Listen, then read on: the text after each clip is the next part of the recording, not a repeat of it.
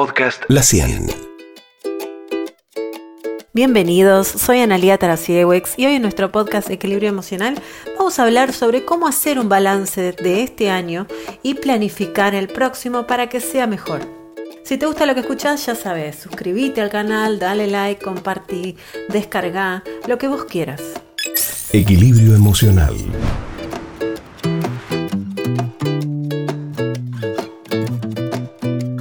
8.760 vueltas al reloj vivimos durante estos 365 días. Nos despertamos, trabajamos, amamos, reímos, nos enojamos, lloramos, hicimos lo que pudimos y dormimos nuevamente.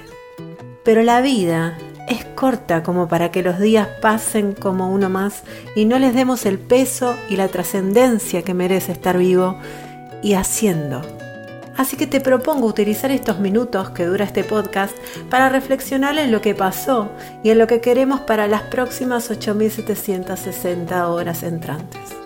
Tanto para la vida como para el trabajo, cerrar el año en curso, analizar, hacer un balance y proyectar es un súper buen ejercicio para poder ordenarnos y sacarnos una foto real de nuestro yo, ese yo que acciona hoy, aquí y ahora pero la pregunta habitual que me hacen mis pacientes es, ¿con qué enfoque comienzo? ¿Cómo pienso todo esto? ¿Cómo organizo mis ideas? Ante todo es necesario que puedas estar en un espacio tranquilo, donde vos puedas detenerte, respirar unas cinco veces y tratar de dejar esta mente en blanco, ¿sí? Tranquilo, respirás, empezás a pensar en bajar estas revoluciones y la mente se va aquietando. Si habitualmente meditas, bueno, toma esa meditación antes con el fin de conectarte con tu interior. Y si no lo haces, arranca por esta respiración y aquietar la mente estos 5 minutos al menos para bajar estas revoluciones. Esto te va a llenar de energía, funciona como un ejercicio de gratitud hacia la vida. Esta vida que transitaste estos 365 días que pasaron y en acción de reconocimiento al valor, al esfuerzo y a todo lo que le pusiste día a día. Así vas a poder comenzar a pensar en este siguiente ejercicio. Ante todo deberíamos imaginar a nuestro yo integral, que sería esta mm, conformación, estos pedacitos que a través de los diferentes roles que vamos adoptando y estas aristas en las que nos desarrollamos en la vida van conformando este todo que soy yo, el que opera en el aquí y ahora. Lo ideal para este ejercicio es hacerlo por escrito. ¿Por qué? Porque es más fácil de ver y entender, vas a tener todo como más escrito, lo vas a poder repasar y bueno, aparecen menos resistencias por ahí o podés como sortearlas quizá en un momento, empezar en un momento y después tomarte otros cinco minutos si aparece algo que no te gusta. Así que te pongo un ejemplo. Un formato puede ser en una hoja, apaisada o vertical, como vos quieras, pones tu nombre en el centro. Y vas a sacar unas líneas como si fueran rayitos de sol bueno, en cada extremo de estas líneas vas a poner lo que vos querés analizar, o sea, la arista que te interesa analizar. Por ejemplo, yo trabajo, yo pareja, yo estudio, o sea, todos los yoes que conforman este yo integral. Entonces, repito, yo trabajo, yo pareja, yo estudio, yo cuerpo, yo espiritualidad, yo amistad, yo familia. Bueno, y si se te ocurre alguna más, la pones. Entonces debajo de cada uno vamos a poner los logros de este año. Vamos por ejemplo a tomar uno, ¿no? Si voy a analizar mi yo trabajo, en los logros puedo poner todo aquello que me dio satisfacción. Lo que siguió esta línea de mis deseos y que bueno, me hizo feliz en este tiempo. Por ejemplo, un logro podría ser, este año logré cambiar de trabajo, otro podría ser, si bien estoy buscando mi norte, estoy feliz por haber salido de mi trabajo anterior en el que no me valoraba y por tanto no me valoraban. Bueno, y ejemplos así, ¿no? Si estuvieras analizando el yo pareja, podrías poner, este año pude consolidar la comunicación con mi pareja, o em, ahora peleamos menos, o me atreví a conocer personas nuevas a través de las redes, o conocí más en profundidad lo que me gusta de mi pareja podés trabajar también eh, o pensar en, bueno, eh, dejé una pareja que ya no amaba y ahora quiero estar en situaciones que no me generen dolor sin sentido. Bueno, todo eso que para vos fue un logro en esta arista. Y así, cada parte de tu yo vas a ir escribiendo lo que lograste y en ese instante, como entendido, viste que te dije al principio como un instante de gratitud, de reconocimiento a todo esto que hiciste. Bueno, vamos a ir haciendo carne estos logros, reconociendo cada minuto invertido en este crecimiento, en este cambio y en este descubrimiento. ¿Quién más sino vos tiene ese valor para reconocerte, para mimarte, ¿no? O sea, siempre estamos pensando en que otro nos tiene que reconocer, pero este ejercicio te va a mostrar que lo único que importa es tu autorreconocimiento, porque finalmente es tu yo integral el que va a la vida a hacer las cosas y necesita de vos mismo. No esperes ese reconocimiento de afuera, porque probablemente nunca llegue como lo imaginás, ¿viste? El otro es un otro. Lo que finalmente importa es tu valoración en relación a tu propia vida y tu crecimiento. Como próximo paso, vamos a leer todos estos logros juntos en voz alta y vamos a escucharnos bien, muy atentamente.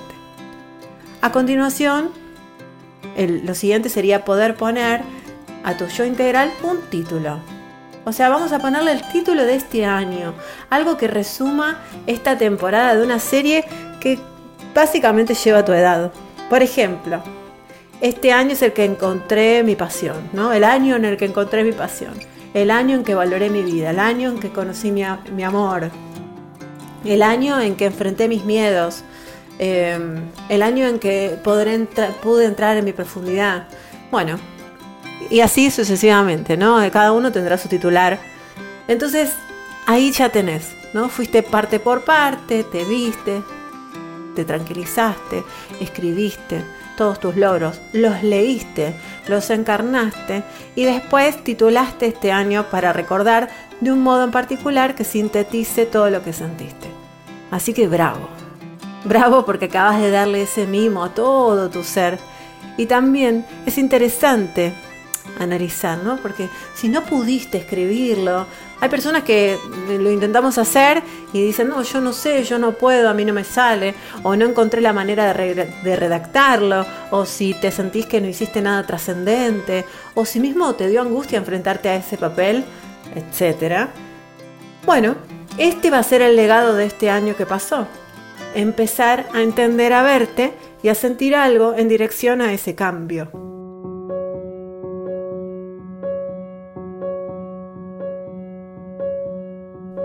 Bueno, ahora pasemos al año próximo. Vamos a pensar en cómo planificar y cuál va a ser la estrategia que vamos a utilizar. Entonces aquí vamos a trabajar con las mismas aristas del yo integral, pero proponiendo en cada una al menos un objetivo.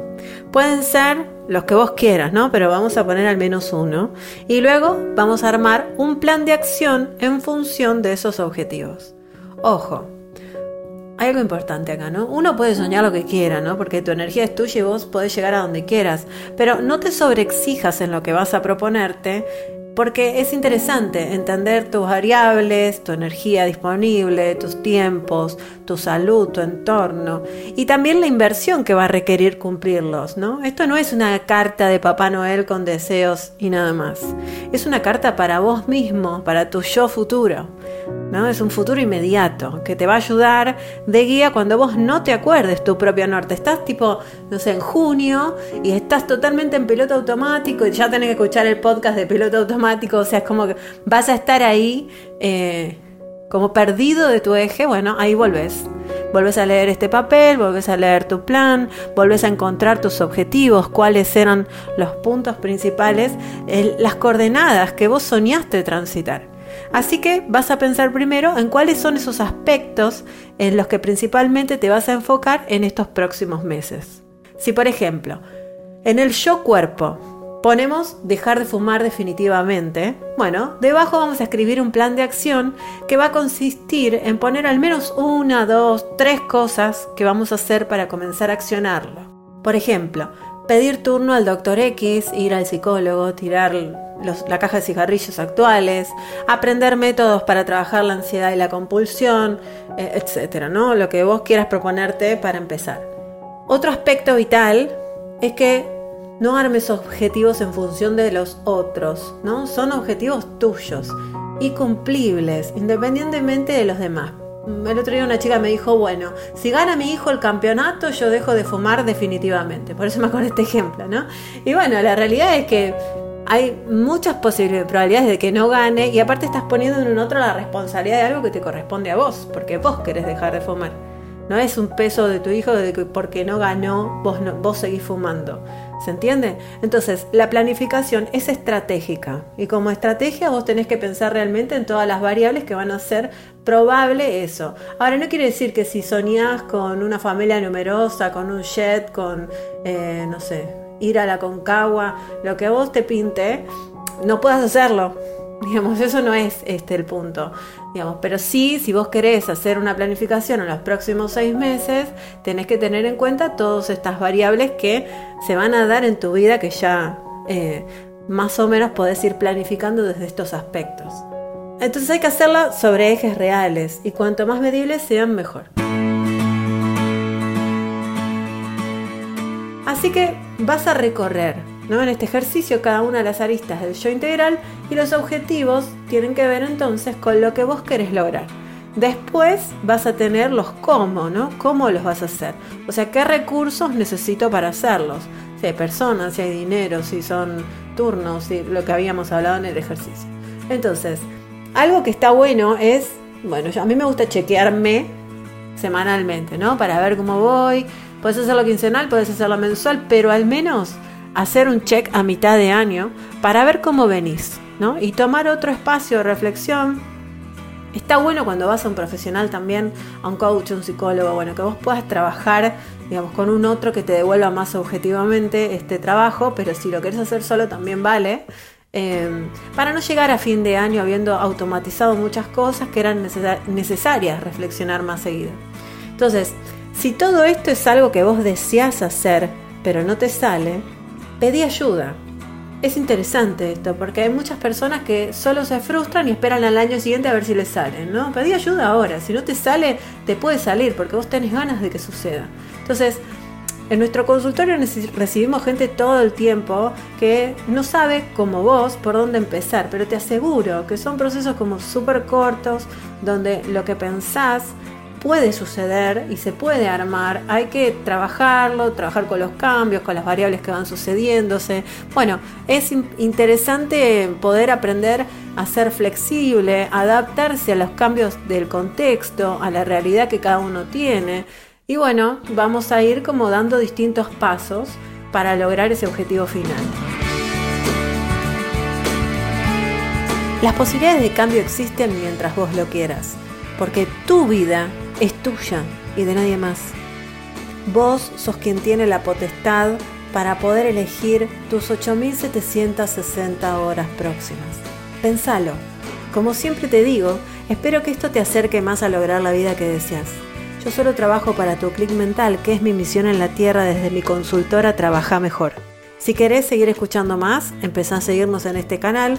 Así vamos a estar mucho más cerquita y si sabes de alguien que pueda servirle esta información, compartila. Muchas, pero muchas, muchas gracias por estar siempre ahí y te esperamos la próxima. Nosotros estamos aquí en este ciclo de podcast Equilibrio Emocional aportando nuestro granito de arena. Así que viví mejor y trabaja mejor.